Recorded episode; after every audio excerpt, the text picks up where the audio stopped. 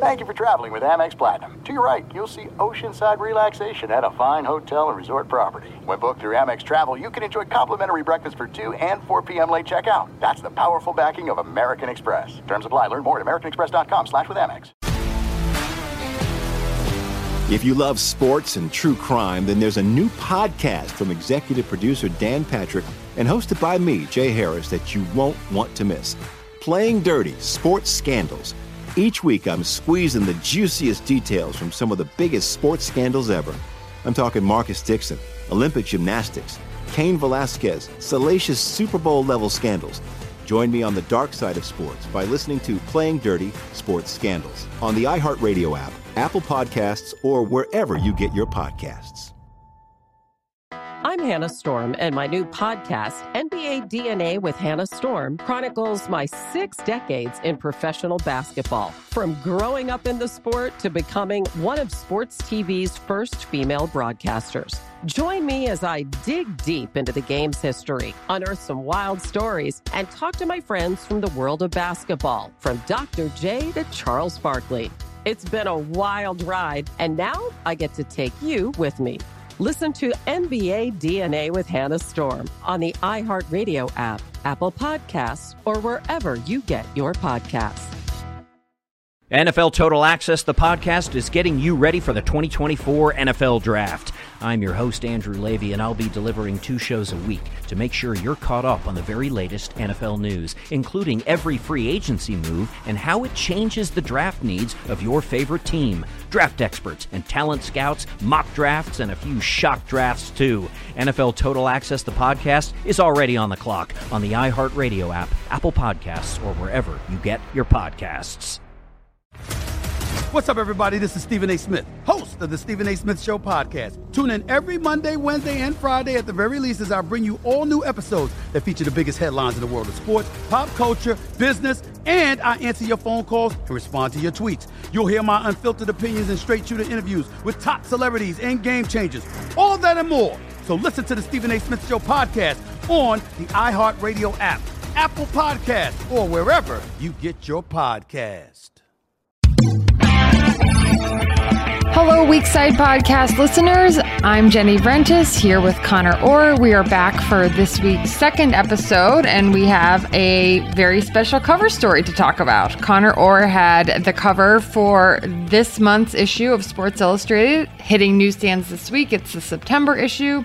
It features none other than Russell Wilson, QB one of a kind, the art and science of making the impossible routine. So, Conor, you dove into a little bit of the magic that Wilson creates on the field. Uh, he broke down for you how he's able to create some of this magic, which is such a curiosity, right? I mean, he's this unusual quarterback who's kind of challenged the norms for what a quarterback's body type and size should be. And part of the reason he's so able to improvise and do these magical things is because his body works in you know unusual special unique ways. Um, what insight did you learn from him about kind of how he makes those? I always think of it as like a wind up toy back there and he kind of zooms around the field and then with like it's a seeming quick flip or slight body movement can deliver the ball downfield which you described so well. Yeah so i think uh, oddly enough we, we, we Russell Wilson and I got a chance to uh, get together on, on Zoom and, and watch these plays. But one of the most interesting things I think I learned was from Maggie Catlin, who is a physical therapist at the University of Washington. And um, it, we owe a huge debt of gratitude to her for this story. She watched a ton of Russell Wilson film for us, as well as a ton of Aaron Rodgers film and Tom Brady film, in order to have sort of a comparable baseline of. And and she works with football players on a regular basis too, so this was not uh, you know uh, something that was totally foreign to her, but you know, she said that Russell Wilson essentially changed, you know, f- somehow forced his body over the course of his life to just alter the motor planning um, uh, that his brain and body and all those connections make. Whereas, you know, let's say Aaron Rodgers is stepping up into the pocket and he's got to move a little bit and throw. Like the brain and the body have to agree on two or three separate things in order to make that happen. And she's like, but if you watch Russell Wilson, it's one thing. You know, his body has somehow trained itself over the course of his life to essentially evolve at the position and to basically bundle all this stuff together into one fluid movement, which I think is like totally fascinating. Russell Wilson said he doesn't really get into the science of it, although if you talk to his trainers, if and you know once you got him going a little bit, it's very clear that you know he tries to bake all this stuff into his routine. You know, all the little workouts that he does, all the little um, you know his trainers have to invent drills for him since he doesn't really play like any other quarterback which i think is interesting. I thought it was also interesting that he had these moments from growing up. One of them was he was in a mall and kind of spinning off people in the sea of uh, you know shoppers coming to you know uh, richmond mall. Uh, that was an interesting scene. Also things he's done on the athletic fields in high school, he seemed to have an excellent recall of all of these things and how they might have informed his current abilities.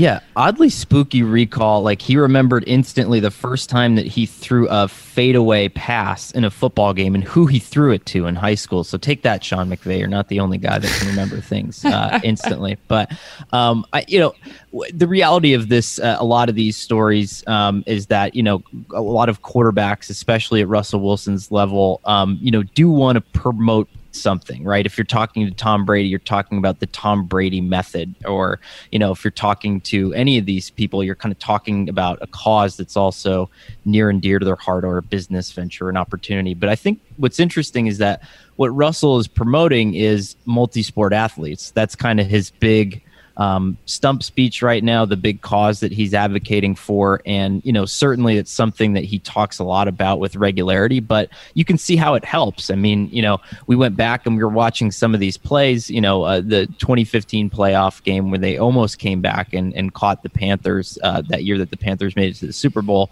Um, and on that one play where he throws this fadeaway touchdown uh, to uh, Jermaine Kearse, you know he's he's saying okay well right here i'm sliding. And that's a movement that i learned from baseball because you have to dive into the hole and you know right here you know this is a fadeaway pass or you know this is i, I learned how to look at a, a broad panoramic of things from basketball because i was a point guard and you know so it's interesting that um, you know, some people can kind of carry those functional experiences with them, um, and uh, you know that's something that he he's very passionate about. And uh, I guess you know I, I, think you can see it. I think he does move unlike really any other quarterback that we do see in the NFL, and part of that is height, but I do think part of that is his history as well.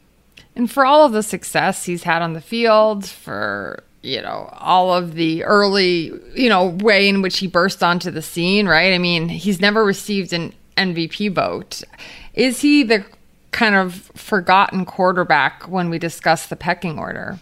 So I think this is what I found very interesting, and um, uh, for two reasons. One, if you talk to people in his camp, um, there was almost this eagerness to say that he's been doing these Patrick Mahomes things since 2013. He's been throwing no look passes in practice and behind the back passes and you know watched his old dude perfect videos. He does all this stuff and nobody was paying attention back then. And you know even uh, footage that they provided to us from practice they're almost like joking about uh, you know his his trainer said oh the pat mahomes throw and then russell wilson saying well the quote unquote pat mahomes throw. And you know there's this maybe slight eagerness to say hey, you know, I've been here this whole time. Um, I was this theatrical mobile quarterback back when everybody said it wasn't important. And now that it's something that we're focusing on, I've sharpened my pocket game. And, you know, there's really, there was really no time for credit, right? It was, we were saying goodbye to Peyton Manning and Eli Manning and all these guys when Wilson was coming up. And now we're saying hello to Patrick Mahomes and Deshaun Watson and Lamar Jackson. And it feels like, I don't know if he personally feels stuck in the middle, but it does seem like you know he's kind of waving his hand here and saying, "Hey, I've been doing some pretty special things here all along too." Yeah, that is definitely an interesting possibility to consider. That he is kind of the caught in the middle kind of guy, and I think in his case, the improvisational ability the you know magic that he's able to create to make things on the fly in some ways that was positioned or cast as maybe making up for his lack of height right mm-hmm. whereas Patrick Mahomes, they say, oh, he's got everything and he does this, he does everything, right? And I think with Wilson, and sometimes perhaps, uh, I don't know if you agree with me on that, but it did seem like there has been an effort to say, well, he does this to compensate for the fact that maybe his size isn't the typical prototype and this is how he makes up for it. Yeah, no, I, th- I think that's a great point. And, um, you know, his quarterbacks coach and offensive coordinator at North Carolina State, uh, Dana Bible, said, you know, we, we had plays that we would run, but we also had what was called the escape plan. And that's, you know, that just worked better. And it was, you know, Russell Wilson knowing how the play was going to develop, his ability to turn his back to the field and still keep a head count of everyone around him. He's like, that, that's not an adaptability thing. That's a God given thing. That's just a trait. That's a talent that you build around. It's not like, you know, somebody's trying to do this or that or the other thing. It's just that we understand what he does particularly well. And so we're going to adapt and design around it. And I think what's interesting now is that it's the other way in Seattle, where Russell has gone to an offense that Pete Carroll wants to look a certain way, and he's had to find his way around in that offense, whereas it's not really designed for him. And you wonder, you know, where this is going to go in the future. Does Seattle allow him um, a little bit more freedom to do this, or you know, you know, where does that go? Because they're still the most run-heavy, consistent offense in football. Um, I think that they had the in 2019 18, the fewest number of uh, percentage of passing plays, and in 2020, uh, 2019, they might have had like second or third fewest. So it's interesting just to see, you know, kind of where this is all going, what Russell can do, what Seattle's going to allow him to do, and how that all affects our perception of him. Speaking of where it's going, he says he's 31. I'm right at the beginning of my prime, at least 10 plus years left. My goal is to play another 15 years. So, what do you think the, those potential 15 years could hold for Russell Wilson? 15 years is a long time, right? That's a long way to project out. You would say that um, maybe because of his body composition, you know, he's well positioned to take the rigors of of the game. You know, I mean, he can probably take hits better than some of the quarterbacks just because he is a little bit stockier, probably a little bit more well built. But um, I think it's interesting. You know, he said that he's studied um, the career lifespans of other quarterbacks. Um, you know, Steve Young was a big one that he said that Steve Young only really started hitting his prime around this time, and so that's something that he's taken into account. And so, you know, we'll see where it goes. Um, you know, I think we were making fun of maybe five or ten years ago all these quarterbacks coming out, and it was like you know one after the other saying, "Oh, I want to play until I'm 42. I want to play until I'm 43," and then Tom Brady saying he wanted to play until he's 45. But the reality of the situation is this is happening. You know, these guys are living um, their athletic careers longer. They're keeping themselves healthier and uh, you know, we'll see where it goes. Does Russell's loss of mobility over that time affect him? Who knows? I think he's becoming a better pocket passer, but um, it is interesting to say that he wants to play 15 more years, which would put him at 46, which is one more year than Tom Brady plans to play. Uh, is there a little bit to be read into there? Who knows? Or 15's a round number better than saying 14 could be either way but i like the uh, i like the little spice there. Uh, yeah. well it was a great story conor. Really interesting read. People should read it on our website and also pick up the hard copy. Thanks for taking us behind the scenes a little bit conor. Well thanks for uh, thanks for asking and i'm very excited because my local grocery store is very behind in their uh, updating of the newsstands. So there's going to be an, an exciting overlap period there where I'm going to get Jenny's cover from the football preview issue, and then we'll do like a little week side podcast picture that I'm going to take right there in the supermarket. So I'm very excited about that. That's funny. Sounds good, Conor. Um, all right, shall we move into the news topics this week? Let's do it. All right, topic number one. Earl Thomas was released by the Ravens this week, fueling unfounded for now speculation that he may finally get his wish to join the Cowboys. This has not been the smoothest transition from Seattle to life outside the Legion of Boom for Thomas. Might there be a reason the Ravens were willing to part ways? So there was a fight, right? And mm-hmm. and you know everything kind of happened after that, but um, you know it's not like Thomas has been outside of the news. And I don't want to speculate on anybody, you know, anything that anybody has going on right now, but it, usually when a player of this caliber gets dumped before the season, especially when you need veterans who understand the system mm-hmm. as well as he did, eh, something's got to be up there, right? And he doesn't get snapped up right away. I mean, I think that that's something that uh, uh, warrants paying attention to. Yeah, one season in Baltimore was certainly not what we expected. It was such a hyped signing a year ago uh, thought to be, uh, you know, a key piece for this Baltimore team that was looking to contend for a while. And certainly that was what his intention was. I mean, I talked to him before their playoff loss in January, and he said that it was really important to him to go somewhere else and have success after Seattle. He said, I looked up these quotes because I was thinking about them this week. I never wanted anybody to question, like, oh, Pete Carroll made this guy because I've been doing this all my life, no matter what scheme I'm in. I'm going to try to figure it out. I'm going to ball out. So that was one of my goals here. And I think I've proved that. Um, and he said, you know, winning a su- Super Bowl somewhere other than Seattle would mean a lot because it's all about legacy at this point right now. To add that to my legacy and do it with another group of guys, that'd be great. I want to go to the Hall of Fame. That's the ultimate goal. So that would look really good. So it was interesting to go from that to where he's cut. And obviously, yeah, there's been a lot of things happening this offseason. There were some reports that the Leadership Council, um, after the altercation at practice, um, wanted him gone, and that was a factor in the Ravens' decision making. There was also some reports last uh, after last season that he didn't quite. Uh, fit into the scheme and was kind of doing his own thing at times. So it does seem like there was a little bit more um, going on behind the scenes there uh, in terms of fitting into a new team. But certainly, he seems like a someone who is very motivated to have a post Seattle career with success, and so it will be interesting to see if and when he lands somewhere.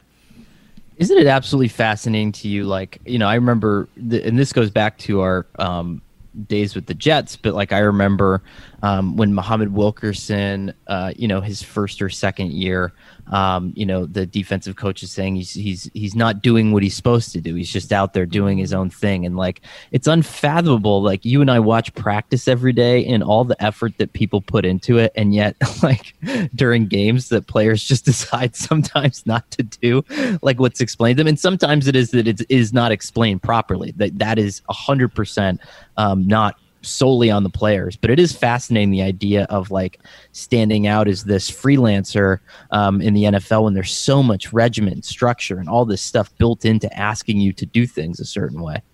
Yeah, and I think when he came to Baltimore, there was an expectation that you know he kind of was one of these he had a championship history in Seattle. He comes to Baltimore, joins a defense that has a long legacy in that city. Obviously, the safety position with Ed Reed, and I think there were pretty high expectations. Uh, and ultimately, it might not have been that good of a fit. But this is now two teams that the ending has gone bitterly for with Earl Thomas. Um, obviously, there was. Um, a difficult split with Seattle. Um, you know, as we saw him being carted off the field and the gesture that he gave to Pete Carroll. And now we have another um, split that has a lot of uh, speculation and discussion around it. So that certainly is a factor when other teams are looking at bringing him in. But it's hard to imagine he will not get another opportunity, Conor. I mean, good lord, we're still talking about Antonio Brown signing somewhere at some right. point this season. So exactly. you know, let's. Uh, but um, all right, news topic number two. Um, I thought this was a good job um, by the Lions here. They stopped practice yesterday and addressed reporters in mass about um, the police shooting of Jacob Blake, who is an African American man in Kenosha, Wisconsin. After so many years of avoiding any message with political in- implications, it seems like the NFL is more willing to dive in now.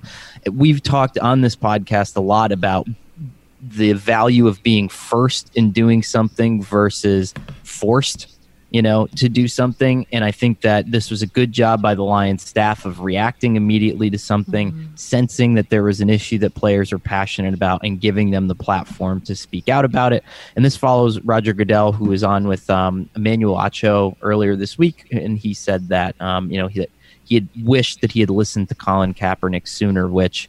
Um, you know, as far as Goodell goes, that's going to be probably the most open and honest, and I'm using air quotes here that you're going to hear from him uh, about a, a subject like this. Yeah, I thought this was a powerful stand from the Lions. We're so used to these discussions football can't be moved and don't do anything that bothers football and you know keep your thoughts out of sports, right? And here was a day in which they decided to cancel practice. They recognize the fact that their players are human beings and that it would be difficult to practice on a day after seeing that video, especially as a black man in America. And Matt Patricia listened to his players. They adjusted. And instead of practicing, instead of f- forcing them to just go through the day as you would as if nothing happened, they not only did that, but they also used the opportunity to issue a powerful statement. So I thought that was really well handled. And I think it, um, I think it reflects this shift that hopefully we're seeing and that uh, the human side is considered a little bit more, and we're not trying to box people in as well. You can be athletes in this uh, instance, and then save your social activism for some other time and place, right? I think it was a recognition of your experiences and the the impact that seeing a video like that would have on you. Um, should be listened to and should be important, um, should be treated as important, and should be treated as more important than football.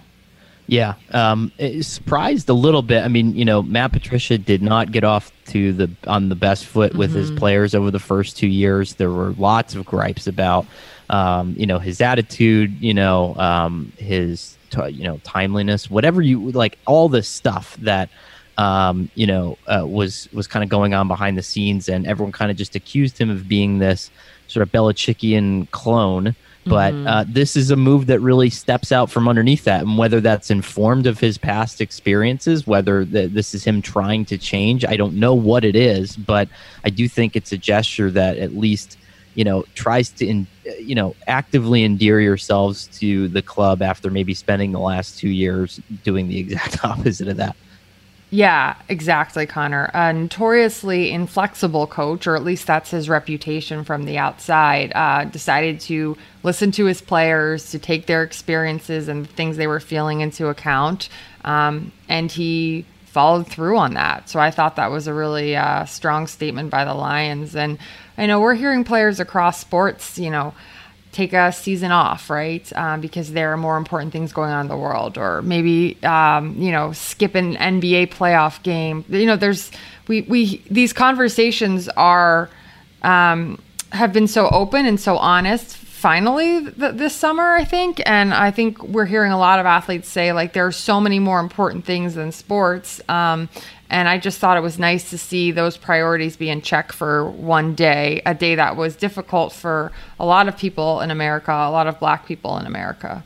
And you know what? I think that there's going to be some cynics on the outside saying that Matt Patricia only did this because, you know, uh, for whatever reason, you know, to try to get his team back, to try to do whatever. But you know, sometimes you need to, you know, a, a, a, good friend of mine gave me a good piece of advice the other day that sometimes you do need to fake it until you make it, you know, and sometimes you do need, you know, to, uh, you know, maybe Matt Patricia, who knows what reasons he's doing this for. But when something like this happens, regardless of the route that you took to get there, you are forced to pause and consider the situation. You know what I mean? You're forced to think, well, why are we doing this? Why are why are they upset? You know, why are my teammates, uh, you know, my uh, players, my fellow coaches unhappy? You know, and I think that this is a good exercise, and I hope that you know all the other coaches around the league saw this and said, hey, you know what? The next time something like this happens, and let's pray that there is not a next time.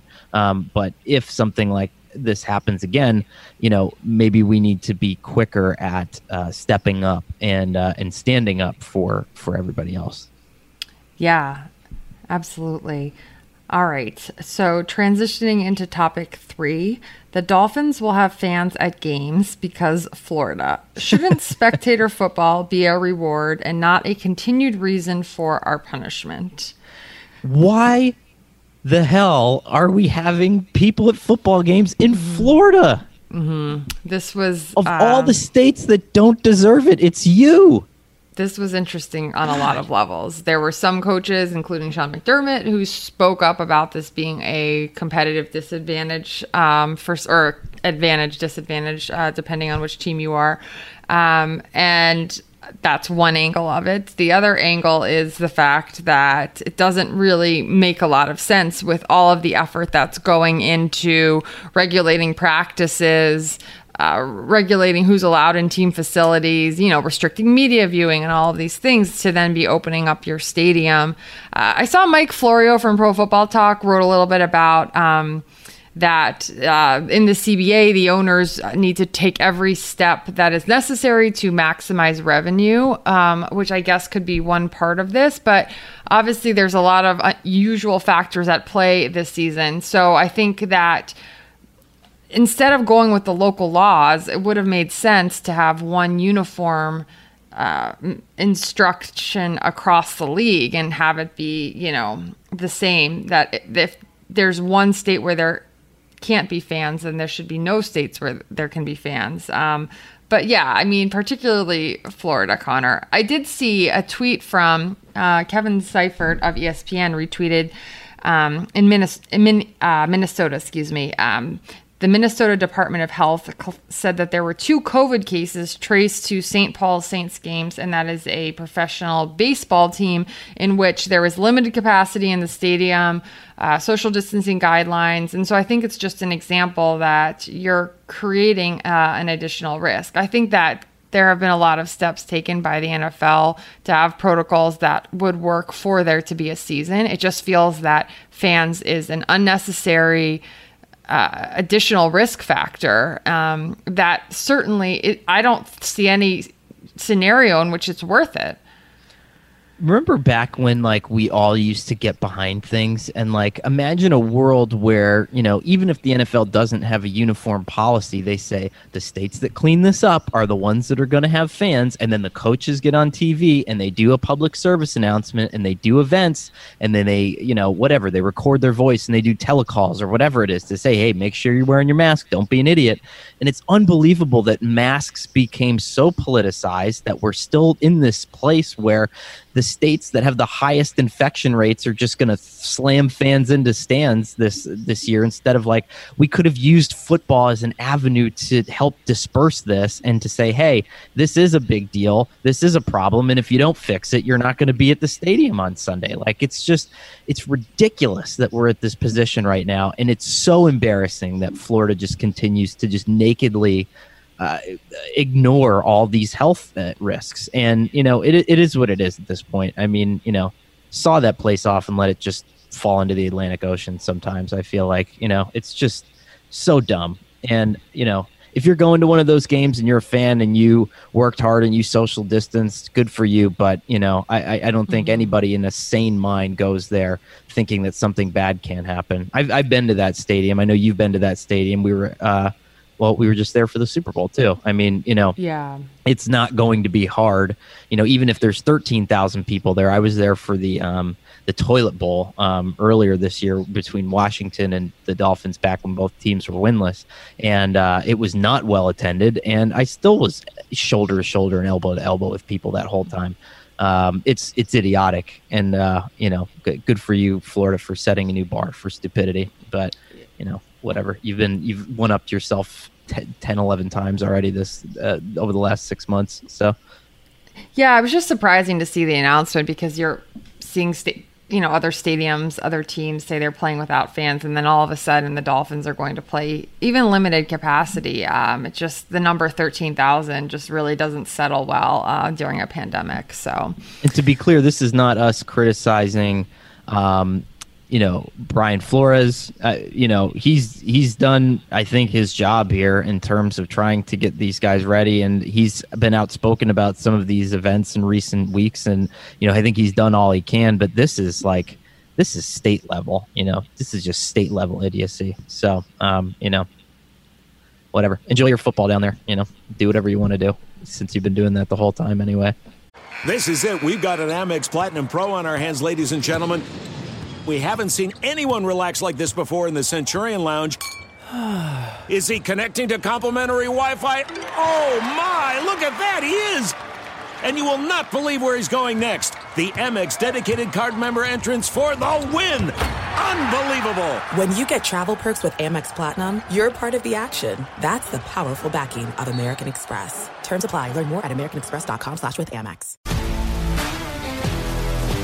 If you love sports and true crime, then there's a new podcast from executive producer Dan Patrick and hosted by me, Jay Harris, that you won't want to miss.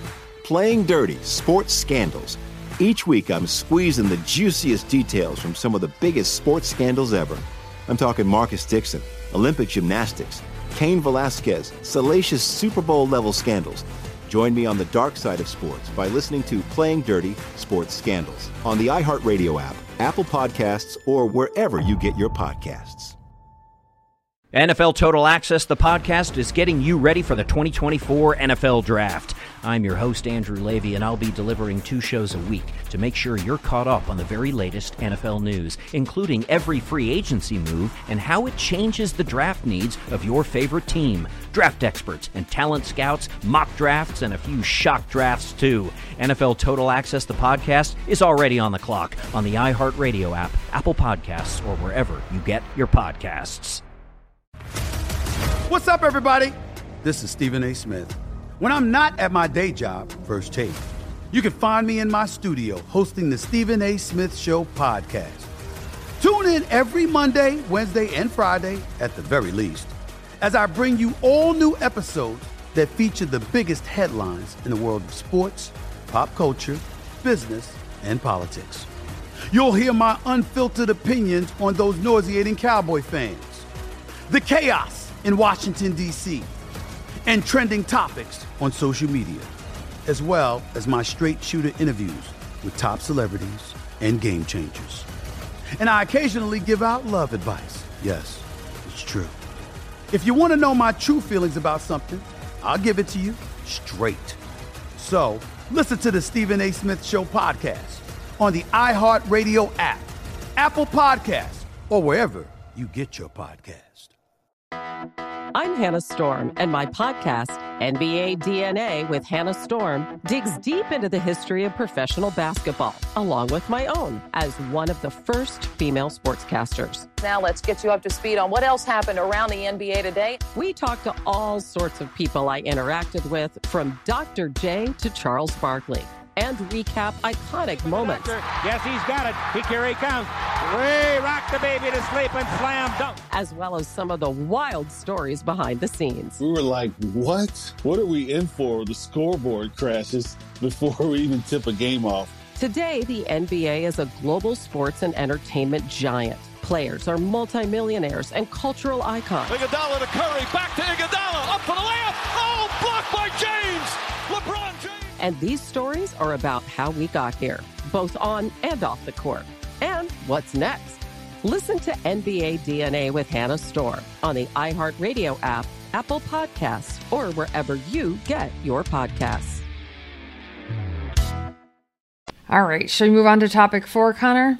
Yeah, I'm hot. We need some uh, some football to. Uh, we need some uh, football. What is it? A palate cleanser? What is the the minty thing that you get in between? Yeah, meals? palate cleanser. Yeah, yeah need one of those. All right. Cardinal safety Budda Baker was handsomely rewarded with a long term extension, making him the league's highest paid safety in terms of average per year salary. A good move for the Cardinals long term. What do you think? I mean, this is, uh, you know, 99% of the time, whenever a player gets a contract extension, my initial thought is just like, yeah, good for him. You know, I mean, that's good. This is a physical game, and, and you got for at least $14 million you can bank on. So I'm happy for you, you know? Yeah. And of course, the conversation always comes up how will this influence the next player that's looking for a contract at his position, which is Jamal Adams? Um, it's interesting that Budda Baker, he's kind of had an interesting role. You know, he's moved around a little bit as we kind of see this amorphous positions uh, on defense and uh, he didn't have he hasn't had any interceptions which kind of speaks to him playing a sort of different safety role than maybe we're used to. Yeah and any of those players who um, you know any of those players who can fit that specific of a role and are too difficult to replace with one or two parts. I mean, anytime a coach can replace somebody instead of signing a player to a long-term contract, he's going to do it. But um, I think that it speaks to his versatility, the fact they did that instead of going out and uh, and getting someone else. And I, I'm actually just thinking about this. I think the year that he was drafted, um, when I was working for NFL.com I rated the Cardinals defense poorly in some sort of preseason listicle, and someone said, You're an idiot for overlooking Budda Baker. And he was right. So good on you, uh, internet. Hey, sometimes man. it's yeah, sometimes we're accurately called idiots, but I don't think you're an idiot, Conor. well, I appreciate that. That uh, we're, we're this is a safe space at the Weak Side podcast. Absolutely, always, nice, you know? always, always. All right, so what do we have for the Oracle today? No fans at any games.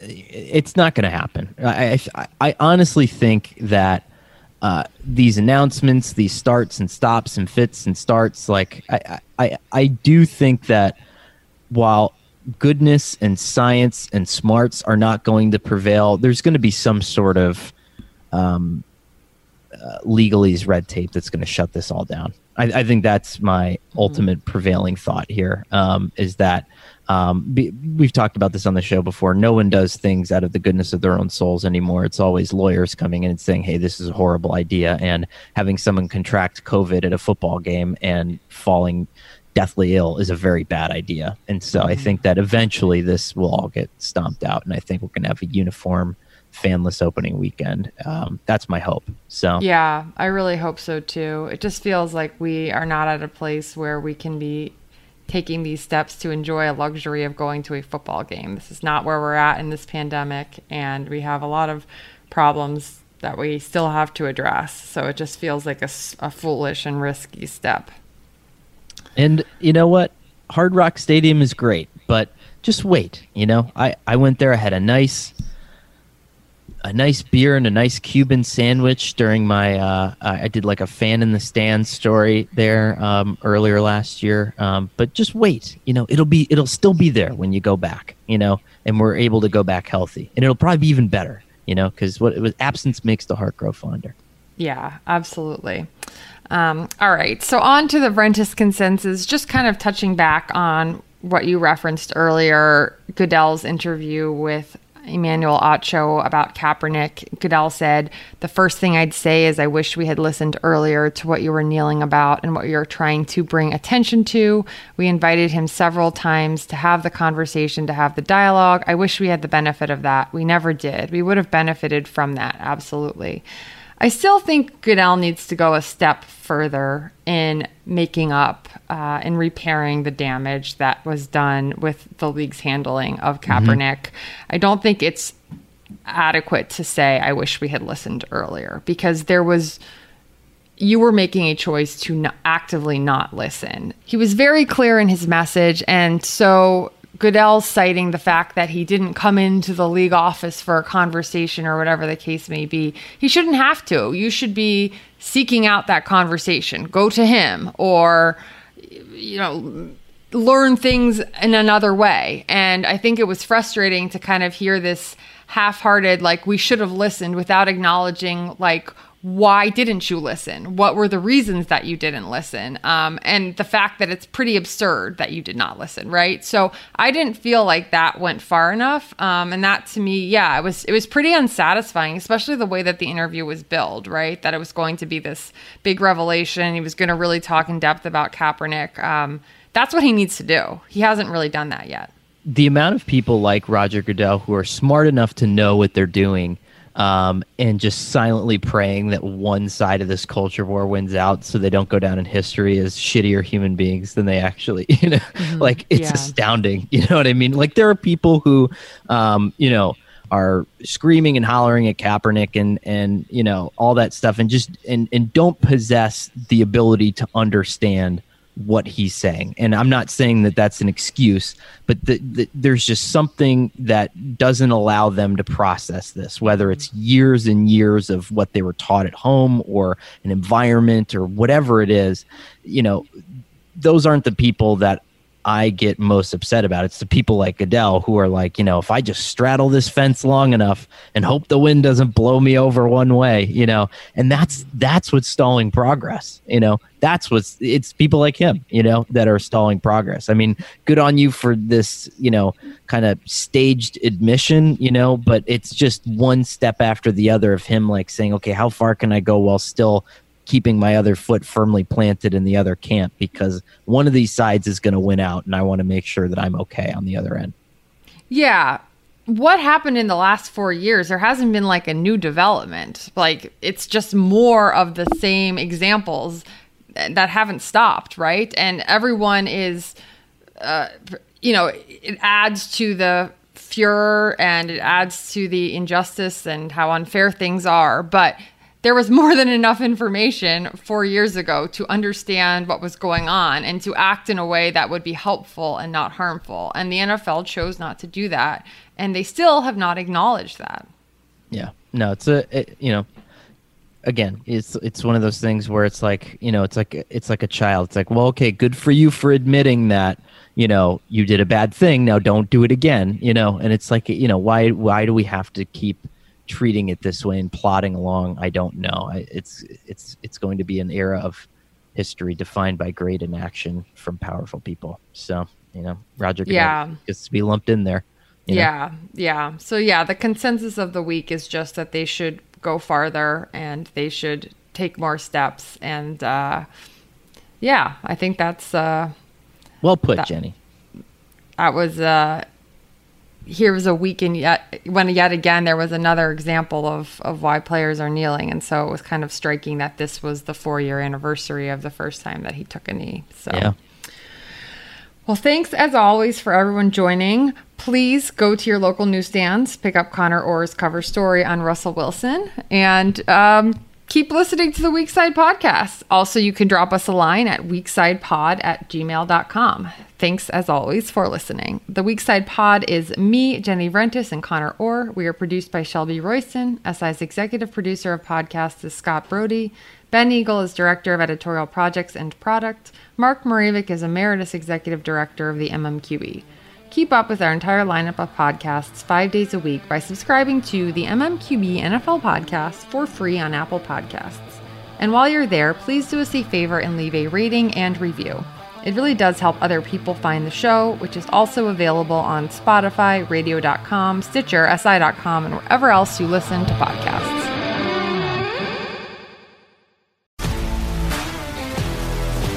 If you love sports and true crime, then there's a new podcast from executive producer Dan Patrick and hosted by me, Jay Harris, that you won't want to miss. Playing Dirty Sports Scandals. Each week, I'm squeezing the juiciest details from some of the biggest sports scandals ever. I'm talking Marcus Dixon, Olympic gymnastics, Cain Velasquez, salacious Super Bowl level scandals. Join me on the dark side of sports by listening to Playing Dirty Sports Scandals on the iHeartRadio app, Apple Podcasts, or wherever you get your podcasts. I'm Hannah Storm, and my new podcast, NBA DNA with Hannah Storm, chronicles my six decades in professional basketball. From growing up in the sport to becoming one of sports TV's first female broadcasters. Join me as I dig deep into the game's history, unearth some wild stories, and talk to my friends from the world of basketball, from Dr. J to Charles Barkley. It's been a wild ride, and now I get to take you with me. Listen to NBA DNA with Hannah Storm on the iHeartRadio app, Apple Podcasts, or wherever you get your podcasts. NFL Total Access, the podcast, is getting you ready for the 2024 NFL Draft. I'm your host, Andrew Levy, and I'll be delivering two shows a week to make sure you're caught up on the very latest NFL news, including every free agency move and how it changes the draft needs of your favorite team. Draft experts and talent scouts, mock drafts, and a few shock drafts, too. NFL Total Access, the podcast, is already on the clock on the iHeartRadio app, Apple Podcasts, or wherever you get your podcasts.